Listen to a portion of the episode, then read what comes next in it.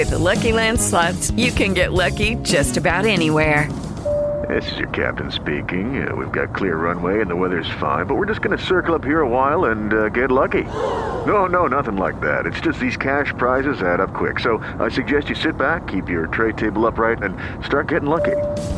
Play for free at LuckyLandSlots.com. Are you feeling lucky? No purchase necessary. Void where prohibited by law. 18 plus terms and conditions apply. See website for details. This is Big Sports Saturday on the Big 1070, 1070 AM, and 100.9 FM. Your morning look at the biggest sports stories of the weekend. Catch the show on the iHeartRadio app or at the thebig1070.com with Jimmy Kuska No, no, no, no. I don't do two takes. Print it. I'll be in my three story trailer. and Joel Finkelman. Picking up your sarcasm. Well, I should hope so because I'm laying it on pretty thick. Welcome to Big Sports Saturday. Oh boy. Oh boy. If you're hearing my voice, that means Jimmy Kuska is not here today. Uh, we uh, we're gonna check in with him around 10:30 because he's at an undisclosed location doing ridiculous things and avoiding doing work, being here on the show. But today we do have Mike Pilch, MD Pilch on Twitter. I like to throw the Twitter handles out there. I'm Joel Finkelman on Twitter, just uh, F I N K E L M A N. But Mike Pilch, how you doing today, buddy? Doing well, doing well, and you're not really lying when you say that he's in an undisclosed location doing silly things this morning. And I hear he's going to tell us what kind of silly things he's actually doing a little bit later. Yeah, now look, I missed a couple weeks ago on the show, and uh, that was because of fantasy baseball. So I'm not particularly proud of that. Uh, but I don't know if I'm going to be more or less proud if I was him, uh, what he's doing now. I, I don't know. We'll, we'll, we'll let you guys be the judges of that. Uh, but hey, plenty to get to in the show today. Obviously, Brewers' first week of uh, you know one time through the rotation, five games here, two and three. We'll talk with Tom Haudricourt of the Milwaukee Journal Sentinel at ten fifteen, as well as uh, Ted Davis about the Bucks at eleven. So in, in about what fifty seven minutes. All right, cool with Ted Davis. Uh, we'll get uh, that. Hey, we got more. We got Aaron Rodgers breaking up. With his Yes. girlfriend or getting broken up with, we don't know. We don't know, We're not going to talk about that as a real story, but uh, you can bet your butt we're going to use it as a uh, top 10 at 10 story. So uh, you want me just to. You Let's let's do it. This is my uh, first time with this. yeah, so basically, uh, I didn't give Pilch too much instructions. We'll see if he uh, does well or fails. We have no idea. Uh, but uh, the top 10 to 10 this week top 10 ways we can get Aaron Rodgers to feel better. Things that he can do to feel better after his breakup. Pilch, take it away. I say we offer him a percentage of all beer sales in Wisconsin. Whoa, that's a lot of money. That is that would make him happy. He's already got money. Okay, Hey, that's okay. Can he that's- ever have enough? That's really? not a, that's not a bad one. All right, number nine. I say he uh, makes a nice guacamole for that huge chip on his shoulder. Very well done. I see what you did there. Number eight.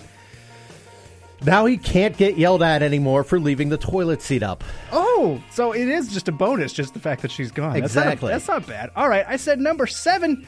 Be the next bachelor to find his true love. Ah, that runs in the family, It does, does it not? indeed. Number six, he now gives him more time to attend Brewers and Badger games. He is a big fan, and Bucks games. And he Bucks likes, games. He likes the mid-range jumper. He likes the mid-range. Let me tell you. So number five, be like the rest of the world and avoid watching the X-Men movies. There you go. Uh, number four, I do hear Alexandra Daddario and Scarlett Johansson are single now. Oh baby, yeah, that's that's not too bad. That's big league stuff. He can get to that level. Yes. He's Aaron freaking Rodgers. All right, number three, throw out all the Munster cheese from his fridge. Okay. See what I did there? Yeah, I see what you did there. Yeah. Number two, just relax. Oh God. Seriously? Seriously. that was your number two. All right, challenge. Or let's see, number one here. Challenge his loser brother to a hail mary contest for control of the family. Yeah, All right. there we go. You survived your first ever. It's better than 10. Letterman's top 10, I tell you. we could write for his show after that. We could have written for his show. We probably could just right out of the gate. Yeah. So uh, I think those are pretty good. I think you, you hung in there for your first time. All right. ever. I'm proud of it. I came up with that in like 10 minutes. I thought I was really going to have to think hard about it. I'm like, no, I think I got it. Apparently, it's not that hard. To be fair, Jimmy one week totally forgot to do it ahead of time and came up with them on the fly, which I could never do. I have to plan all this stuff out. I- You know. need those improvisational skills. They help you in every form of life. Oh, for sure. So I, I got to work on those. Apparently, you know, if, you, if you're paid to talk on the radio, you should probably be good at that stuff. Yes. Whatever. So hey, let's jump into Brewers, Pilch, just because uh, we got Haudricourt coming up in just a few minutes, about eight minutes from now. So stick around. Uh, but we might as well jump into the Brewers' first time through the rotation already. Um, I guess what's your biggest takeaway so far from the Brewers' first five games? Let's go there. Well, you're two and three, and you can't make much of a baseball season five games in. I always say in a baseball season, as we know, it's a marathon. I always say you got to give the season till about Memorial Day till you start to look at where your record is, where players are at, the kind of seasons they're having. That way, you've got about a third of the season done, and you're getting a better idea of who you are at that point. The biggest takeaway for me is the team's got a 287 team ERA right now, and we knew pitching was going to be the big problem for them coming in because I I think they're going to score runs. I know the offense hasn't been great so far, but I think in the long haul they will score runs. I said this was going to be like a softball team, a lot of 10-7, 9-6 type games this season, but really with the exception of the start of Kyle Davies, the pitching's been outstanding. Junior Guerra only gave you three innings on opening day because of the injury, but he was throwing the ball very, very well on that day. Davies just wasn't real sharp, and he had one of those days where he's going to have because he's a pitch to contact guy, and sometimes those balls just find holes and do weird things to you. And he had one of those days, but you had to be encouraged. You know, Chase Anderson had like a 302 ERA after the All Star break last year. He gives up one run, three hits over six innings. Last night, Jimmy Nelson was outstanding. And did you notice a noticeable difference in Nelson last night? Yeah, I mean, he just looked confident for there, like, I don't know. I mean, he didn't look confident at all last year. But anything else with him? Did you, are you? I'm guessing, knowing you, yeah. that you're going that he had a third pitch. Is that where you're going? No, no, no. He still went fastball slider for the most part. All right, what did I what did I miss? He's yet to develop a third pitch in his fourth year. His delivery was different. He was primarily working out of the stretch last night, even with nobody on base. He was not using the windup and Usually you do that to simplify things when you're having trouble repeating your delivery. And he's a big, gangly, tall guy. It's easy for more legs and arms and pieces to go out of whack on your delivery when you're doing that. He did it last night, was a little more compact, and he hit the strike zone better. So, you know, I've complained about I haven't seen a lot of differences with Brewer pitching, with, with pitching development through the years. Um, you can go on and on. I mean, Marco Estrada happens to leave here when he looked like he was a fringe major leaguer. Now he's the ace of the Blue Jay staff. That's not accidental. I can go on and on with the differences, but I saw an actual change with them with what they did with Jimmy Nelson last night. No, and it's, I, it's, I noticed that right off the bat. I'm like, oh, he's working out of the stretch constantly, and that was good. No, it's a it's definitely good to see any sort of changes. I, I, know with Jimmy Nelson and Wily Peralta, two guys that have just never really been able to kind of put it together for a full year. I guess Wily Peralta did have that one year at 17 wins. He had an outstanding year, um, but he's gone but, down since then. Yeah. yeah. exactly. His last three years, I think that was 2014. Uh, but now it's it's good to see any type of changes with these guys' mechanics or deliveries kind of just just change to in order to get them to be a little more confident and and just be consistent because those two guys that's been their biggest problems is consistency. So hey, if it's throwing out of the stretch the whole game, then do it. I, yeah, I mean, if, if, it's not affecting velocity and th- things like that, then go for it. That is something I haven't seen with with them in a long time. You're seeing more pitchers do that now because you're really not losing that much of your stuff, and their stuff's so good anyway. If you lose a mile or two velocity, whoop de doo, as long as you're hitting your spots. But that was a good thing to see, and. Uh, I think they're catching the Cubs at a time where the Cubs aren't really raking yet. You know that team's going to hit as it goes on, and they haven't hit a whole lot yet. Kris Bryant's got what one hit still, and it was an infield single yeah, that he last legged night, out. Right? yeah. So they're catching him at a time where they just don't have it going yet, and that happens a lot earlier in the season. And you got a good win, and it was more or less the Cubs' home opener last night because two thirds of that crowd were Cub fans. It's the first chance they've had to see their team since really Game Five of the World Series last year and they they almost get two home openers this year. Last night, and then later in Chicago, whenever they open, I think it's on Monday. Ah, that drives me crazy. But there's there's nothing you can do about it. It just there there just isn't the fan I mean, loyalty thing. Well, yeah, but come on. I mean, anybody's going to get tickets, and they can sell it to anybody they want. That's what I said, and so it, it just it doesn't matter. You know the best way to get around that Have nobody come to the game? Have your team be better, Okay, and they aren't as willing fair. to give up the say, tickets. Yeah, in 2011, uh, 2008, uh, the Brewers didn't have any problems selling tickets to No, Brewers fans for they Cubs would games. keep them exactly. Um, and you know, if somebody wants to offer you, oh, hey, I'll give you five hundred bucks for that sixty dollar ticket. I get it. Yeah. I do. I get it. No, it's it's fair. I, I uh, you know, before we get to break here, I, I just wanted to touch on one thing. You had mentioned kind of the the Brewers pitching staff as a whole. The bullpen has been surprisingly good so far this year. I mean, I thought it was going to be really up and down. Neftali Feliz obviously gave up a home run against Arenado. That was uh, He's you know, Arenado. That'll yeah, happen. That's yeah. He's one of the premier hitters and players in the entire league. Uh, but from the from the most part, I mean, I was looking today. Carlos Torres, Jared Hughes, Jacob Barnes, Corey Knebel, and Brent Suter have 14 appearances for 16 and a third innings of scoreless baseball. Well, I know you went crazy when you saw they had a couple of guys that could actually throw in the mid to upper 90s now. I know you couldn't believe that. Well, for so many years, the Brewers' philosophy in pitching, both starters and relievers, have been like, all right, let's get guys who can't throw that hard, but they can hit the corners. Except when they don't, they get crushed. Uh, so yeah, it's it's good to see some guys hitting 95, 96. I mean, Wily Peralta was hitting 98 on Yeah, the gun the other odd. night. That was amazing. And I know those guns are juiced up a lot for TV and ballpark purposes, but when you see it on the PITCHf/x tracker that you get on Fox Sports, they don't use a gun. They use the computer software, and that's actually very, very accurate. So that's an accurate reading. Jared Hughes has been a very good reliever throughout his career with Pittsburgh. Torres kind of finished last season on a pretty good run. And now you added Feliz, a guy who uh, had some good years in Texas if he's healthy. Yeah, we'll see. It's five games in. I'm not going to go too crazy. Uh, five out of 162 here, but so With the Lucky Land slots, you can get lucky just about anywhere. This is your captain speaking. Uh, we've got clear runway and the weather's fine, but we're just going to circle up here a while and uh, get lucky. No, no, nothing like that. It's just these cash prizes add up quick. So I suggest you sit back, keep your tray table upright, and start getting lucky. Play for free at LuckyLandSlots.com. Are you feeling lucky? No purchase necessary. Void where prohibited by law. 18 plus terms and conditions apply. See website for details. far, the biggest uh, question mark has been their biggest strength. Yeah, exactly. And you can't, you know, look, you can't get too high, you can't get too low. Just go cliched athlete uh, response there. But hey, coming up next, we'll be talking with Tom Haudricourt of the Milwaukee Journal Sentinel. We'll ask him all sorts of questions about the Brewers hitters, pitchers, relievers, coaches, whatever you guys want to know. So stick around. This is Big Sports Saturday on the Big 1070.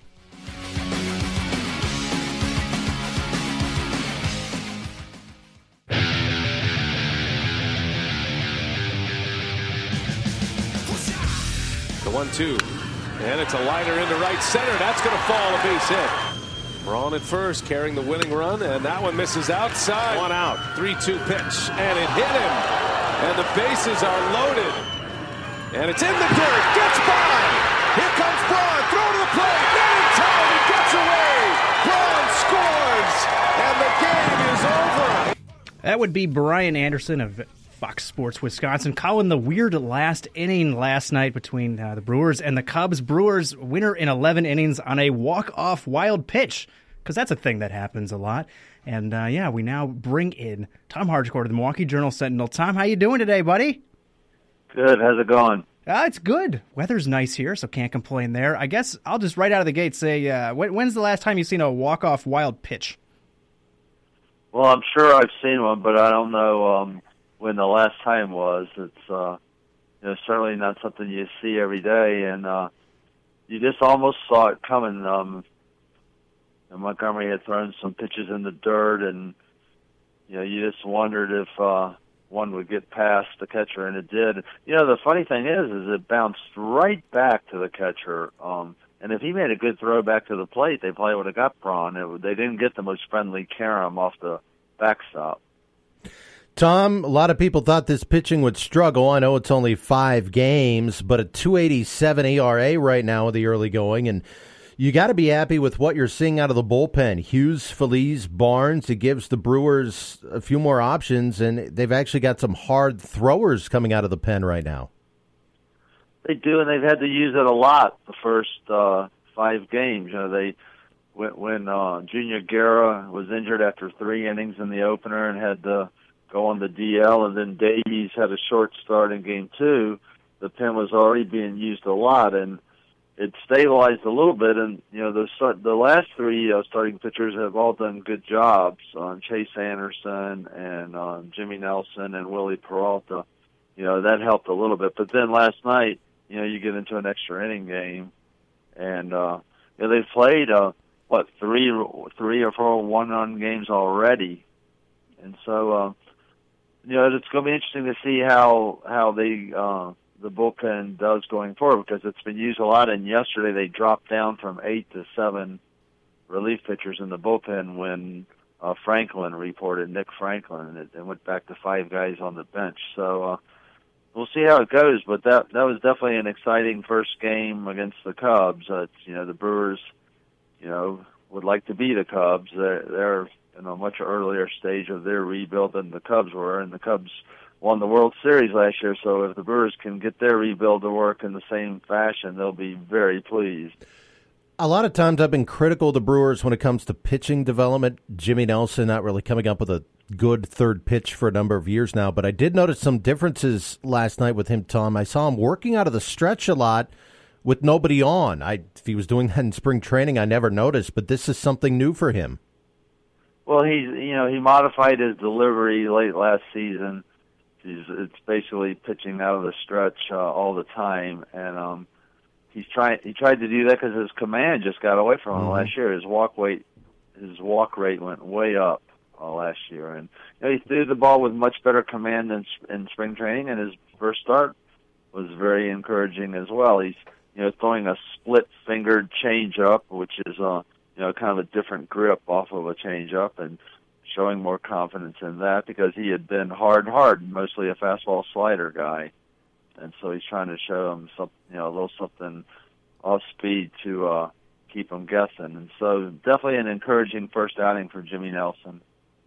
Yeah, talking with Tom Haudricourt here, the Milwaukee Journal Sentinel on Big Sports Saturday. Tom, I guess if we transition to hitters here, uh, a lot of the new guys showing up so far this year. I, I, think I was looking the top five batting averages are are some of the new players for the Brewers or Brewers making their first year uh, here with the team. Um, I guess you know Jesus Aguilar tra- or Travis Shaw, Eric Thames. Which guy has kind of impressed you the most so far this year? Well, Shaw got off to a great slugging start. He had four doubles and a homer in his first three games, and you know he's been batting cleanup, and that's what you want out of your cleanup here. A guy that drives the ball, and he's done a good job against righties and lefties. You know, Aguilar was the story of spring training, and and now he's had a good first week. He's swung the bat so well that he's made uh, Craig Counsell find ways to get him in there. He's a, he's a first baseman only, so if you play him at first, that means Thames has to play in the outfield or not play, and so it's uh, you know it's it's nice to have a guy like that that you didn't expect to uh, have an impact and and last night, he, you know, for a big guy, he showed some good movement around the bag at first too. He started two huge three six three double plays that got him out of some late jams. So, you know, he's been an encouraging guy. Sometimes you find a guy out of nowhere, and if he keeps playing like that, he's going to fit that category. Well, so to go from encouraging guys to a little bit of discouraging from the offensive standpoint, Jonathan Villar so far having a kind of a, a tough year to start. You know, I think ten strikeouts already. Um, I mean I, I, do we think he's pressing to try to, to, live up to last year, or I mean, is it just kind of just an early season funk? What, what are we thinking here? Well, he um he struggled at the plate ever since he came back from the World Baseball Classic. He was on the on Dominican Republic team and he didn't play. Robinson Cano was the second baseman and he only got like five at bats and so he went a couple of weeks without playing much and you know, I think it hurt him at as far as his timing at the plate and and also getting some work in at his new position, second base. So, he, you know, he hasn't gotten going yet. Um, you know, whether he's pressing or not, who knows? We're, we've only played five games, so all it takes is one good game, and all of a sudden, all that stuff's forgotten. Tommy Milone's going to make his debut as a starter today, and you know, we had mentioned how often the bullpen had been used lately, but with a guy like Milone, I don't know how stretched out he is. So, what are you expecting? Six innings at the most, maybe five. Chances are they have to go to that bullpen quite a bit again tonight. Yeah, I'm sure they'd love to get six, um, but um, they stretched him out in spring training as a starter. So, um, I think he could probably at least go 90 pitches tonight. And uh, you know, as we just said, the bullpen's been used a lot lately. They would, you know, love to love to get five or six innings out of him and not have to. Uh, use so many guys out of the pen. So we'll see. It's um you know it's uh, a lefty in the bull in the uh, rotation. They haven't had many of those in the last few years, so it it would be nice if he could uh, carry his own until uh, Garrett gets back, and then uh, make him make a tough decision when that happens. So Keon Broxton last night did get an at bat, uh, struck out, but it was definitely good to see him batting again. Uh, I guess I was I was worried it was going to be a little more long term here. I guess do we know his status moving forward? I mean, is he good to go, or is it going to be kind of limited for for a few days? Do we know? Well, the fact that he played last night is very encouraging. You know, it's amazing to get hit in the face and then play the next day. Um, and so and that just shows you his determination as well. He's you know he said he wanted to get back in there as soon as he could. So it wouldn't be shocking to me if he started tonight. Uh, they may take it slow with him one more day, but um, you know that that he got off very lucky. That was a scary incident, and thank God he was wearing that um, protective flap on his helmet. And real quickly, Tom, uh, about 28, almost 29,000 last night. I got to think most were Cub fans. I was a little surprised that wasn't closer to a sellout last night. It's, I know it was almost a first opening day for the Cubs, but uh, did it have that atmosphere you were expecting? And were you surprised the crowd wasn't a little larger? Well, I wasn't. I didn't cover the game last night, so I wasn't there. I was working on my uh, Sunday column and other things, and so um, yeah, I don't know about the atmosphere. It's usually a lot of Cubs fans there uh, when they uh, when those teams play. I'm sure it'll be a lot more of them uh, today and tomorrow. The weather's very nice. Wouldn't surprise me if a lot of Cubs fans come up. And probably spend the you know you can spend one night and see two games with a night game and then a day game. So it's always a bipartisan crowd when the Brewers play the Cubs and they haven't played at home yet, and um, um, they'll be having their ring ceremony next week, and you know, getting going at Wrigley Field. So uh, it's it's kind of par for the course, but that was kind of an uplifting win for the Brewers last night. So maybe some of their fans will show up as well these next two days. All right, that's Tom Haudricourt from the Milwaukee Journal Sentinel. Tom, thanks so much for joining Big Sports Saturday today. All right. All right, thanks. You guys have a good day. You too, Tom. Thanks. All righty. Well, that was uh, that was good. That was good. I mean, the Brewers for you know has it obviously look they're two and three, but there's been a lot of encouraging signs. There's been some uh, you know some not so great things. I think VR striking out so much scares me a little bit, but uh, it's, it's, well, it's hard to get too scared or too high five games into I know to a I, baseball season. Like I said, this that's me though. I overreact. this is do. what I do. I give it at least about a third of the season. That's Memorial Day. Once you hit Memorial Day, I think you can start looking around, see where you are in the standings, see what kind of guys what kind of seasons guys are having. Maybe even give it the first week of June. So we got a long way to go, but encouraging signs really the first time through the rotation for the Brewers. And like I said, I think part of it too, the Cubs just aren't hitting much yet outside of Heyward and Contreras nobody's exactly putting up big numbers, so they might be catching the Cubs at the right time, and that's a big part of it. Yeah, I should mention two quality starts from Brewers starting pitching through the or through the rotation once. One of them was you know doesn't include Wily Peralta's five scoreless innings, and Junior Guerra was on his own. which is silly. One. You can't go five. Hello, it is Ryan, and we could all use an extra bright spot in our day, couldn't we? Just to make up for things like sitting in traffic, doing the dishes, counting your steps, you know, all the mundane stuff. That is why I'm such a big fan of Chumba Casino. Chumba Casino has all your favorite social casino style games that you can play for free anytime, anywhere with daily bonuses. That should brighten your day a little. Actually, a lot. So sign up now at ChumbaCasino.com. That's ChumbaCasino.com. No purchase necessary. VGW. Void were prohibited by law. See terms and conditions. 18 plus. Shutout innings is a quality start. I Junior know. Guerra kind of doesn't count, so. But uh, from a couple of quality starts to a guy who should be quality starting but isn't, Jimmy Kuska will be joining us next to tell us where the heck he is, what the heck he's doing, and why he's avoiding the show. So uh, stick around on the Big 1070. This is Big Sports Saturday.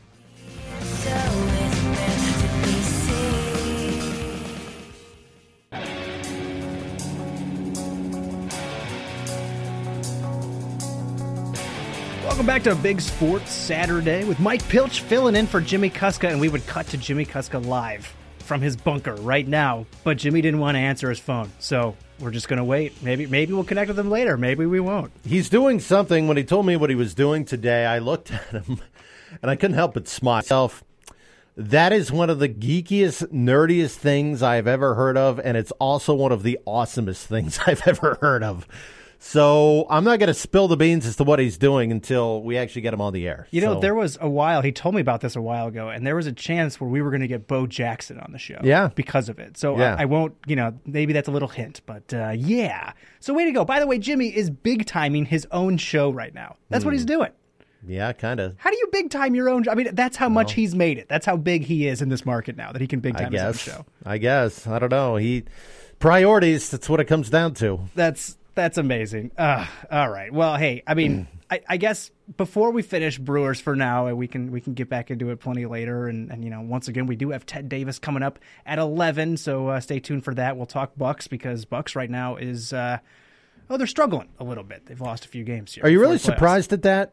I mean, I know they were playing great, and I know they've kind of fallen off the deep end with the, the last three losses, but it seems like a lot when you're not a really good team. After you've had a real hot stretch, you usually follow that up with a real cold stretch. That's just kind of the way it goes. And the Bucks, despite the fact that if they're playing really well, could be competitive, and I think outside of Cleveland, maybe even win a first round series, especially I think if they get Boston in that first round, but they could be certainly competitive and fun. But uh, unless you're a really elite team, it's not rare to fall back like this. And we'll get Ted's take. I mean, we saw how good this team played once Khris Middleton came back, and it wasn't so much that he gave him another option along with Giannis and along with Malcolm Brogdon, but their defense got significantly better once Middleton came back too. Maybe Middleton's legs aren't under him because he just missed so much time. Not having Brogdon has certainly changed things because you have one less option. And Brogdon was becoming a big shot guy at the end of games, which you always look for. Well, he had that game winner against the Celtics. Exactly, That and was- and and nice. he's he's been a little fearless in taking those shots, which you like to see. But you don't have him as another option right now, and you've given up a lot of points in these three losses. And that game against Indiana, I think that was just the night where you didn't have it, and Indiana was hot. And I know you beat the Pacers the first three times this year, but it's awful tough to beat anybody four times in a season. so the odds just weren't real game, good. That Pacer game was bad. It was- I mean, it was that ugly. was next level bad. I tuned into the fourth And that came on the heels of a thirty-point loss in OKC. Yeah, yeah. I was gonna say. So I, I tuned into the fourth quarter. uh, You know, somewhat midway through the third quarter, actually, and it just seemed like every single possession, the Bucks were were fouling on defense. They were going Yeah. down the court, doing no offense, just basically one on one isolation. Uh, would miss the shot, then obviously go down and foul, or the other team, you know, or the Pacers were making every single basket because the defense just was lapsing on every play. I mean, look, I mean, you can maybe that's one of those games where you know it's the throw away the tape game. You just ignore it, just move on. Uh, and Normally, I would say it is, Yeah. but not on the heels of a thirty-point loss. well, and and not on the heels. You know what? If they had won that game, they would have locked up their playoff spot. Correct. You know, so it's like, all right, here we go. We have a chance to lock up a playoff spot, and we completely bombed out. Well, that brings up the question some people have posed, Joel. The Bucks are so close to getting to the playoffs. Maybe they're playing tight now. Is Yeah. it possible? Because this is a group of players that don't, outside of maybe Jason Terry, that don't know what it's like to win. You know, this is a young team going through these these steps.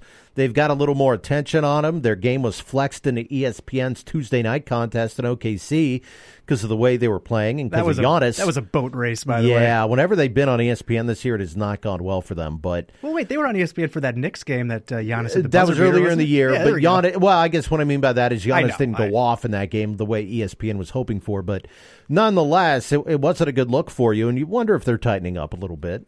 Yeah, I mean it's a young team, so it's certainly possible to do that. And and you know one of the things I want to ask Ted about when we get there is, you know, Malcolm Brogdon has what missed three games and they've lost Yep. those three games, and you know Malcolm Brogdon has been a very big part of the you know the team this year. He's potential rookie of the year candidate. I mean that's I would put him as rookie of the year, uh, but.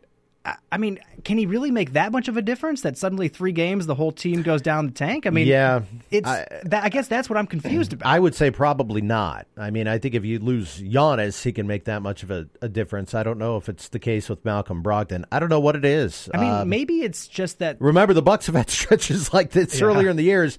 As excited as we were, remember this is still a young team, and they don't know how to win. And quite frankly, despite all the winning and the winning streak, they're still only game under game over 500 playing in the East. So they're still not that good. And I think you can't change your expectations for this team. I think as long as they get to the postseason take it. I don't think you even say to yourself, win a playoff series. If you're competitive in that first playoff series, fine.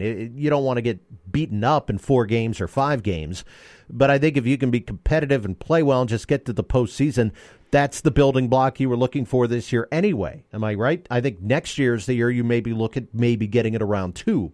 Yeah, I mean, I look. All I know is I just want to. I just want to see the Bucks actually vie for a winning, uh, you know, a playoff series. I mean, what they haven't done it since 2000, 2001? 2001 when Yeah, they so got to I the just- Eastern Final. That that is the longest streak in the NBA, yeah, by the way. and I just I don't buy the theory that hey, just getting there. Look at that experience that they earned because you know, they got gentlemen swept in the first round. That's not experience. That's experience in losing. All right, the, the Bucks needed some experience in really pushing a team, really you know making a, show of themselves. what Like you're they- talking? What year are you talking about? The gentleman's suite. Oh no, no, no! I'm just saying in mm-hmm. general. Like that's Okay. always a big theory that hey, Because if a team gets the- the eight seed and then they get swept, you know, the gentleman sweep four one. Uh, oh, that was a big learning experience. No, it wasn't. They got crushed by the number one team. And so you know, if I don't want the Bucks to to get into the playoffs, even you know, and just maybe win their two home games and then get blown out the other ones. Like I, I just don't want that. You need I want to see this team actually push for something. And if they let's say they don't win, I would still love to see a seven game series out of it. Well, Like, that's what really you want to see. impact. That's what I said. Be competitive in your playoff series. Yeah, if you I think if you avoid game- Cleveland, you can certainly be. And, and I mean, even in Cleveland, you could beat Cleveland once certainly, and maybe you can give them a run in some of those games. You're not going to beat them. I don't know that you're going to beat Boston, Atlanta, or Washington either. But I think your odds of being very competitive in those series, especially if you get Boston. Because I just think Boston, they've only got one real score, and Isaiah Thomas.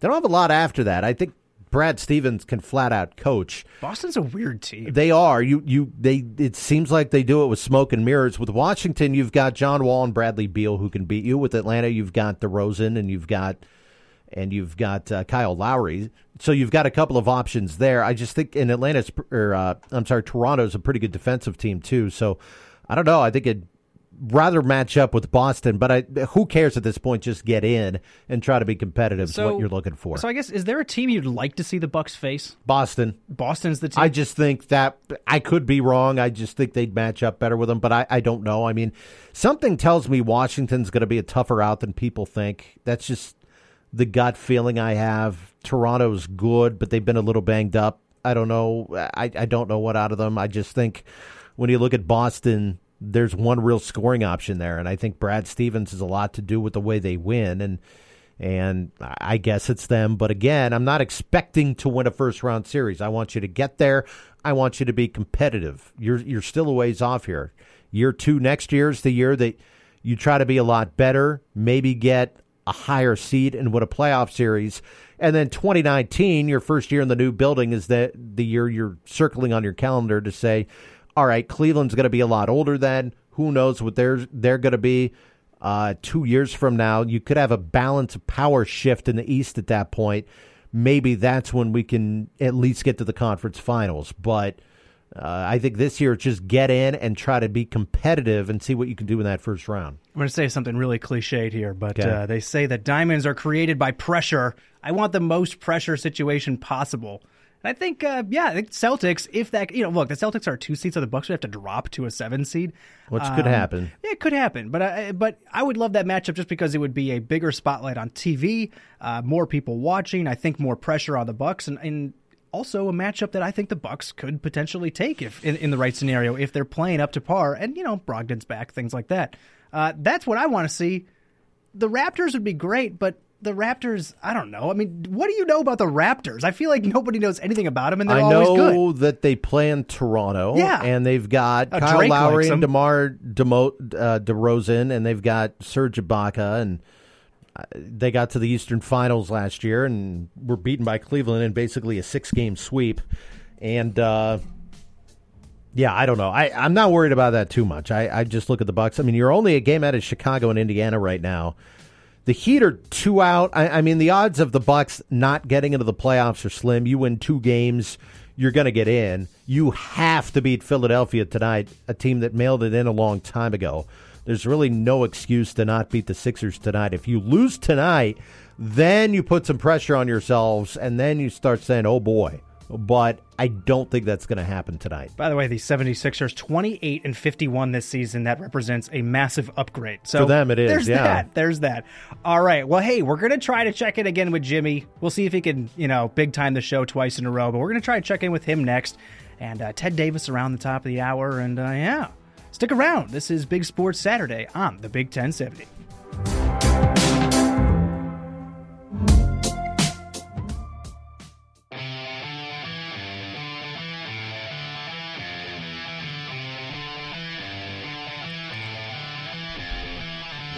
Welcome back to Big Sports Saturday on the Big 1070. Mike Pilch filling in for Jimmy Kuska today. And, uh, well, actually, let's just go right to him. Jimmy Kuska's on the horn. Jimmy, how you doing, buddy?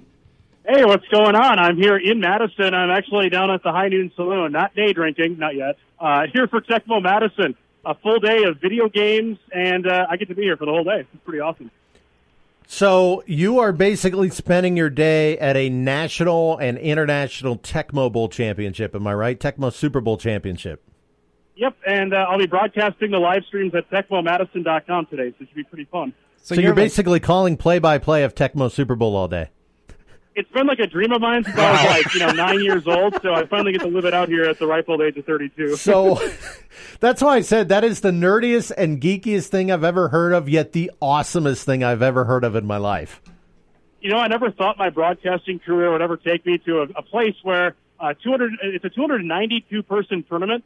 You know, so there's a lot. There's a lot going on here. Uh, they got this place filled wall to wall with the old CRT monitor. You know, the the big the big bulky TVs, uh, which is pretty awesome. It's it's like taking a slice out of the 90s and dropping it in here. Uh, yeah, this is it, it's it's pretty incredible and, and a terrific setup too. But uh, yeah, I, like you said, it, it's it's not only the geekiest and nerdiest thing I've probably not that I've ever done, but up there. Uh, but it's definitely pretty awesome. Oh, Jimmy, look, the the money's in esports. That's where it's at now. Counter Strike, Global Offensive, all that stuff. I mean, Call of Duty. I mean, what? Uh, This is this is just your foray into a huge money making opportunity. Am I right? I don't know about a huge money making opportunity, but it's definitely a lot of fun. And yeah, we we've talked about it, you know, uh, with, with us on the show that esports is getting to be really big. And one of the areas that's really growing is retro gaming. So retro esports. Tecmo Super Bowl just happens to be one of the better organized type ones, like Street Fighter, the old Street Fighter games. I mean, they have a huge following. Super Smash Brothers, things like that. They, they've got a huge following in esports communities, but uh, this is definitely one of the, the more, or uh, one of the best organized anyway. And it happens to be local to us right here in Madison. This is the 13th year they've held it here, and it's regarded uh, very widely as the premier Tecmo Super Bowl championship event. Wow, the premiere. There we go. Fancy. I guess my big question here. I mean, obviously, I, I didn't really grow up playing Tecmo Super Bowl, uh, but I do It's know. unfortunate. I do know that Bo Jackson is basically God in that game. Oh my! Um, so uh, are are the teams not allowed to play as the Raiders? Like, how's that work? You know, uh, they actually what they do uh, in terms of the matchups uh, when they when they have the two players go head to head, they flip a coin.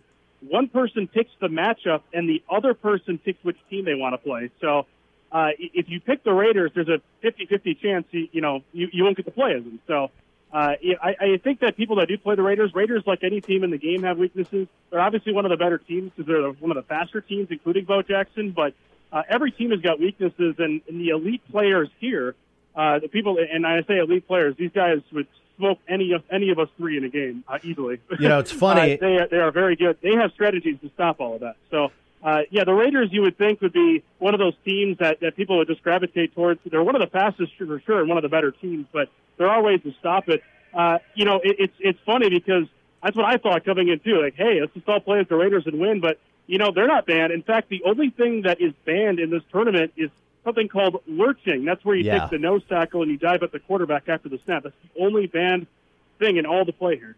And uh, that is that is something you can't avoid in Tecmo Super Bowl. The nose tackle sack, whatever you lurching, I guess it's it's no the nose. It's impossible to avoid if you know how to do it in that game. You've never played. You weren't in the golden age of of uh, video games, Joel. So Oh, you don't know this. yeah. But you know, I was going to say the Raiders were maybe the fourth or fifth best team on there. I thought San Francisco, Buffalo, and Houston were maybe the top three.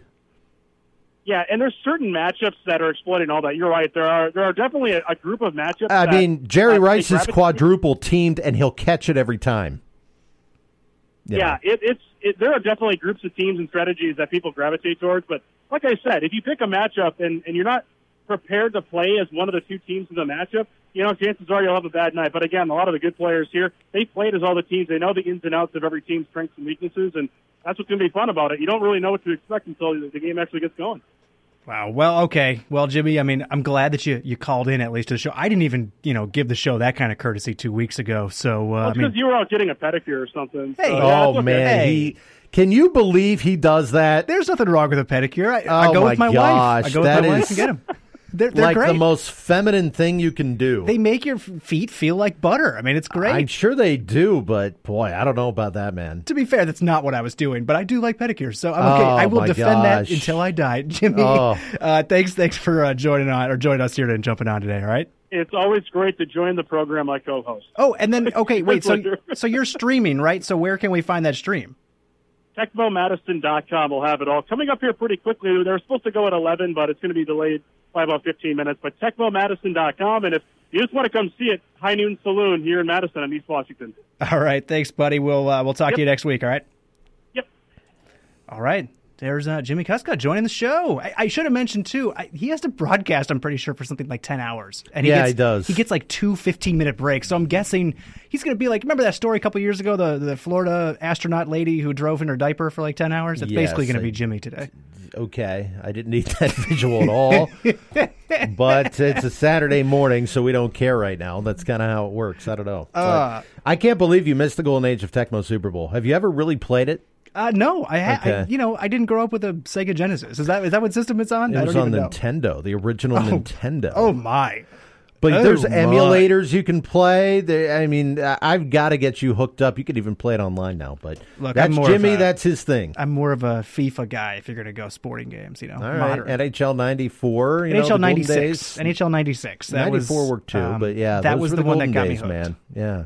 Yeah. Well, not to get to there. It, we've had a lot of Bucks discussion and Brewers discussion. The Brewers, first time through the rotation, a 2.870 ERA. The bullpen's shown signs of actually having some hard throwers coming out there that can shorten a game for you a little bit.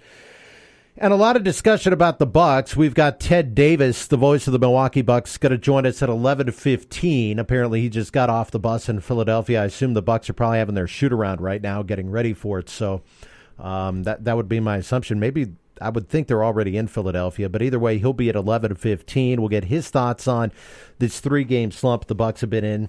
Joel also has some heavy thoughts, and I know the Masters is going on. We may touch on that a bit, but Joel has some strong thoughts on Tony Romo's youth infusion into the broadcast booth and this Yadier Molina thing.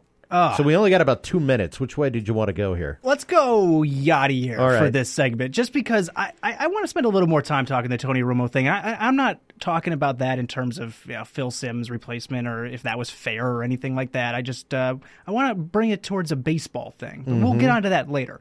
Uh, I guess what I just don't understand about the Yadier, look, the play earlier this week where he uh, took a bouncing pitch and it stuck to his chest protector. No real explanation as to why. It's been suggested maybe it was pine tar, but if you look at the video, it wasn't. It doesn't look like you would see pine the tar. pine tar on a bright red Yeah. chest protector. Um, so I guess I guess I you know MLB did an investigation, quote Yes. unquote, and said nothing went you know nothing to see here. Move along, folks, and and uh, you know Yadier laughed at reporters basically who asked if there might have been a foreign substance on there. Even He's though I not think I think that's a perfectly fair question to ask. I guess what drives me crazy is.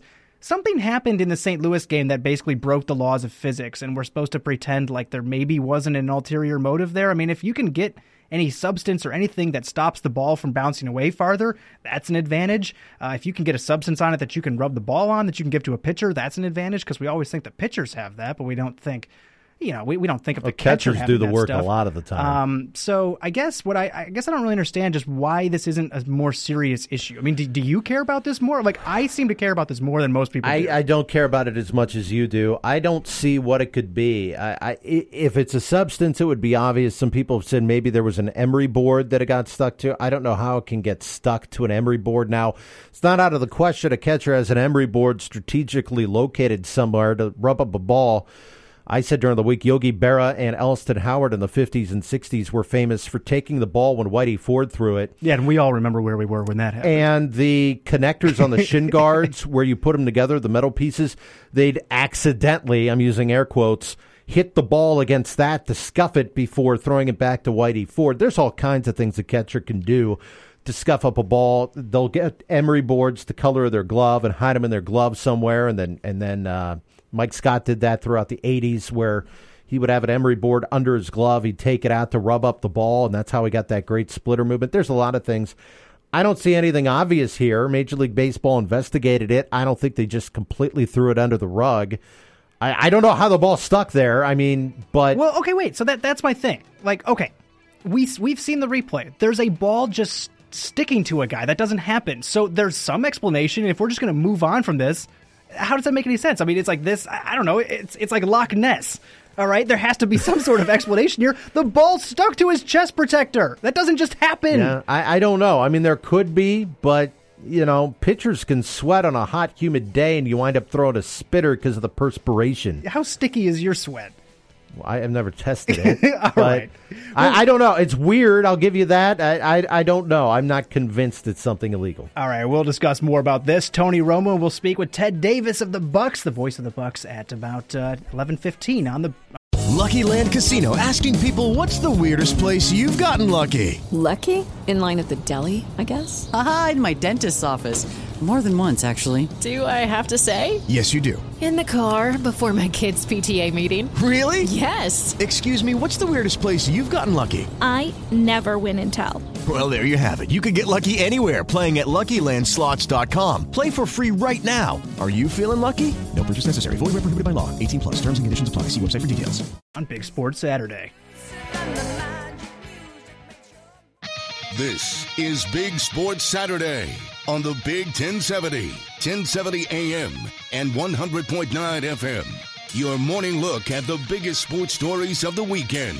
Catch the show on the iHeartRadio app or at thebig1070.com with Jimmy Kuska No, no, no, no. I don't do two takes. Print it. I'll be in my three story trailer. and Joel Finkelman. Picking up your sarcasm. Well, I should hope so because I'm laying it on pretty thick. Welcome to Big Sports Saturday. Oh, no Jimmy Kuska. Just Joel and Mike Pilch filling in on Big Sports Saturday. And look, we uh, we were just trying to talking about Yadier Molina during the break, during the last segment. I guess Pilch, I, I don't know. This bothers me. A ball stuck to his chest protector. I still have no explanation from the league other than nothing to see here. Niedermeyer, move along, folks. Everything's calm. Remain calm. Uh, have you got an explanation? No, I, I just, you know, it's funny. I haven't seen a lot of talk about this on social media anywhere either. It just doesn't seem. I saw it. It was weird.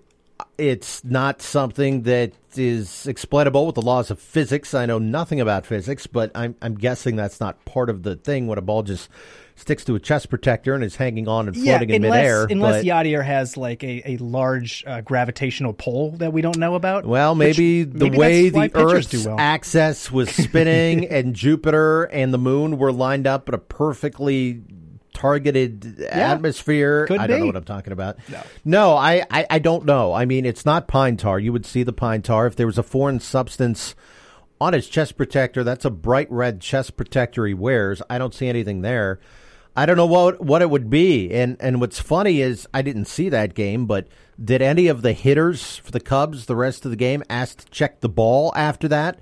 I would for the rest of the game. My guess is major leaguers are on top of that. I mean, a ball goes in the dirt, they're like, check that ball immediately. My guess is the Cubs would have been on top of that if there was any hanky panky going on. So I, I, I don't know. I mean, this is something that it's weird, but I'm not convinced there's nefarious deeds going on either. I'm just Okay. I'm not. I, don't Look. know. I wouldn't be surprised if there are, but I'm also not convinced that there's not. I mean, look, the the Cardinals in my eyes, and maybe this is because I'm a jaded Brewer fan. But, don't like uh, them, it- the you? Cardinals in my eyes are the Patriots of Major League Mhm. Baseball. I mean, they they kind of will try little things here and there to get a bit of an advantage. Every team does that. This is the team that hacked the Astros database. Um, That was weird. That was Yeah. not a great look. And I know that they went with the old political, it was a rogue official. Well, it we had nothing to do with that. Well, that's what they say. Yeah, you I don't know was. that.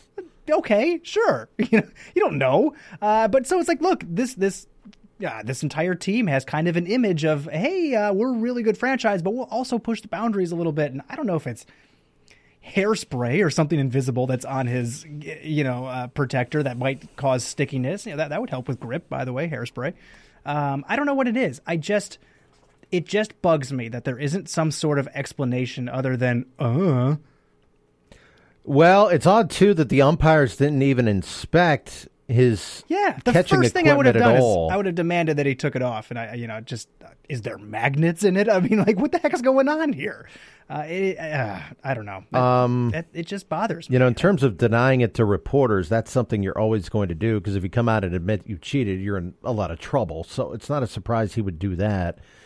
Um, it doesn't seem like a lot of people are really investigating this. I know people in Chicago and other cities that don't like the Cardinals are having a field day with it. Uh, Chicago's having a field day with all of our teams because you have this issue with Molina. Did you see how they represented the Aaron Rodgers Olivia Munn breakup? Yeah, didn't they tweet out something like how I'm feeling on a Friday with just a sad Aaron Rodgers? Well, no. What, and what they did, they totally trolled him. It was pretty epic on their part. Olivia Munn breaks up with a boyfriend. Yeah. Oh, yeah, yeah. The Chicago that's the Tribune. only way they said that's pretty good. You know, I, I had to give him that. So I saw that from the Chicago Press as well as yeah, the Chicago Bears uh, f- like Twitter account tweeted out just a GIF of Aaron Rodgers like sadly shaking his head, and, Yeah. and you know referring to the breakup, obviously. Um, you know, I'll say this: uh, the Jay Cutler received a lot of guff from Packers fans, right? Yeah, from 'cause he gave him a lot of wins, yeah, you know? from the fans. Uh, I can't say that uh, there was really the Packers Twitter account. I can't say ever really gave Jay Cutler a bunch of crap. Uh, I can't say that the Packers, uh, you know, various papers, Milwaukee Journal Sentinel, uh, you know, any other publication. I can't say that they gave Jay Cutler any gar- or you know crap. Mm-hmm. Uh, not a great look when you know uh, when your official team Twitter account is trashing a guy that has absolutely torched your team uh, over the years. I mean, Aaron Rodgers' stats against the Bears are unassailable. Uh, it's something like 39 touchdowns. Yeah. like I mean, it just he kills them every year. So maybe don't poke the bear because. You remember how I on number nine of the top ten of ten referenced the chip on his shoulder? Yes. I'm going to go out on a limb here and say that Aaron Rodgers may just remember that the Bears Twitter account did that. I mean, that that may Yeah. have gotten to well, Aaron Rodgers. The Bears are going to be so bad this year, you're not going to have to give him any extra motivation. Well, that's what I'm saying. So now if Rodgers says, "Well, I could throw four touchdowns against him, or I could throw six, you know, he's going to try. I'm, guessing that those games, that the first be. game against the Bears, Pad your MVP stats there a little bit, maybe. it might be a little fun. That's all I'm going to say. Uh, you know, You know, I- Aaron's going to be fine. Like I said, Alexandra Daddario, I think, is a free agent. You're really Scarlett. Johansson just got divorced for the second time, so she's a free agent. That's the direction to go. I think. Scarlett Johansson? Yeah, I think Really? Aaron Rodgers. Oh, All yeah. right. Well, she plays a machine in every movie, so I don't know. Not just Just that, something. but he'd be moving up the rankings. I, I made the argument yesterday. Olivia Munn, you walk down the street in, I don't know, Seattle. I don't know that everyone's going to know who Olivia Munn is. I don't know that she's as big a deal as people in Wisconsin make her out to be. She's good to look at. She was in the newsroom with Jeff Daniels. I've actually never seen it. I've heard it's quite good. And I remember she was a couple of episodes of New Girl. Yes, I've seen New Girl here and there. Yeah, and you're making fun of me for my pedicure, apparently. Oh, give me a break. Not even a comparable discussion there, but uh, nonetheless, Hey, I LeBron mean, James gets pedicures. Just saying. a lot of athletes actually do. Yeah. it makes your 'Cause it's good for your feel feet. better. Exactly. Yeah. Huh, Um, weird, huh. but nonetheless, but you're not an athlete, so that just makes you weird. Um, but nonetheless, you try to play softball. I don't even know what I was talking about now. You threw me off, but Well, no, okay, nonetheless, about- he could move up in the stratosphere of Hollywood here. Move up the power rankings. I mean, look, we're not sitting here uh, just talking about Olivia Munn's looks. I mean, it's just yeah, she's she's in X Men, she's in the newsroom, and I don't think I've ever actually watched her in anything. You know who I Yeah. have seen in stuff? Scarlett Johansson. yeah. He's he's an A-lister. He should move up the Just- rankings. Yeah, yeah. This is his chance to upgrade, man. Get a free agent in, or bring a free agent in. maybe town. a maybe a model from somewhere. Yeah. Oh, yeah. I mean, maybe European or something. Ooh, you know, yeah. that that sounds right up his alley. That is we're we're up the right thing. Is there. there any Kardashians available? I oh, mean, oh, don't go that route. no. no, that brings you down. Okay. Yeah, that brings you down immediately. You don't want to go there. Yeah, you're doing that because you you're dating a Kardashian because I mean maybe you like them, but chances are there's a good chance you want to make your name bigger and get out there and expand your brand a little bit more. I Is, think. is Jessica Simpson? Is she single? Who cares? I mean, I, I'm just thinking of you know I people don't that know. athletes dated at one time. Or Oh, Caroline. Wozniacki. She was with That was Rory, J.J. right? Watt a while too, Oh, as well as Rory Mac. Well, she was with J.J. Watt at the Final Four. Oh yeah, and then I don't know if that was a thing or not. Then She they were with like Rory. engaged or something. Yeah, she's got the reputation for being a little different. So I don't know. I don't know that that's an an easy one, but uh, there's a lot of options out there. I like how we're talking potential Aaron Rodgers free agent. what it's all about. I mean, that was the hot button topic all week, wasn't it? Or once it was announced. Yeah, I mean, what Thursday or yes? eh, Come good- on. Good lord, I can't believe that was a news story. Uh, all right, hey, real quick, uh, we just got a couple minutes here before we uh, head to break, and we're getting Ted Davis on. And one of the questions I want to ask Ted Davis is about the MVP race. So I guess let me ask you. I mean, uh, Ted will have an opinion on who Aaron Rodgers should date. By oh, the way, well, we'll ask him that too. Don't worry. But Yeah. no, okay, MVP, NBA. yeah. Uh, who? I mean, look, it's basically season's ending this week. What do you got? Let me say something about the MVP. When it comes to basketball, the NFL, baseball, hockey, I don't care. I am one of the few people, I might be the only person I know, and I know myself pretty well. I don't care about MVP awards. I actually care about them more in, say, a playoff series. I make a little bit bigger deal about it. But I don't care because you can look at Kevin Durant, you can look at LeBron, you can look at James Harden, Russell Westbrook, Kawhi Leonard, and you can make a legitimate argument for all of them. I can buy the pros and cons you give me, and theoretically, you could probably give it to any one of them, and I wouldn't care. Kind of like the NFL MVP. You could have given it to Matt Ryan, who you did. You could have given it to Aaron Rodgers, Zeke Elliott, Tom Brady. And I understood the arguments for them, and I understood the arguments against them. And in the end, I would have been fine with any of them winning. And everyone's got their own opinion of an MVP. Is it the guy who just had the best year? Is it truly the guy who's most valuable to his team and for the success his team had? Um, then you can say, well, he played on a team loaded with superstars. Of course, he's going to be better. This guy brought a team on his own. You could make so many arguments. There's no clear cut criteria to everyone. And then there's the argument of, oh, you got to be on a winner. You got to be on a winner. Well, do you? I mean, eh, then you get into the MVP versus most outstanding player argument. And I just don't care about it. It's not something I can give you my opinion on it on another segment here, Joel, but it's something I've never made a big deal about. Well, look, what what is confuses me a little bit about this is I, I think at this moment it looks like Russell Westbrook is going to win. That's that would be my guess. my if, issue if with, I was a betting man. I'll say this off the top. My issue with James Harden is I still play as much defense in an NBA game as he does That's watching not- him play. I know not he's better than he was, but he still doesn't play anywhere near as much as the other guys on that list. Westbrook also isn't guarding the other team's Westbrook, you're right. Westbrook doesn't do a lot of it either. But you're but here's my you know just my one thing that I'm confused about. If if Westbrook at this point, I think he's going to win it. I think he's guaranteed the triple double at this point. Yeah, but if which he is averaged, amazing. if he yeah it is. But if he averaged 9.9 rebounds per game, you know, didn't get the triple double, I promised you that James Harden would be the MVP. I don't know. I think it's going to be one of those two that get it, but I don't know. I Yeah. mean, and then there's LeBron, who is still the best player every year. Yeah, we'll have to ask Ted his thoughts and uh, you know see uh, see maybe who's been the most impressive person that he's seen this year on the court. Uh, you know, non-Buck obviously, and uh, we'll talk with Ted next, the voice of the Milwaukee Bucks on Big Sports Saturday on the Big 1070.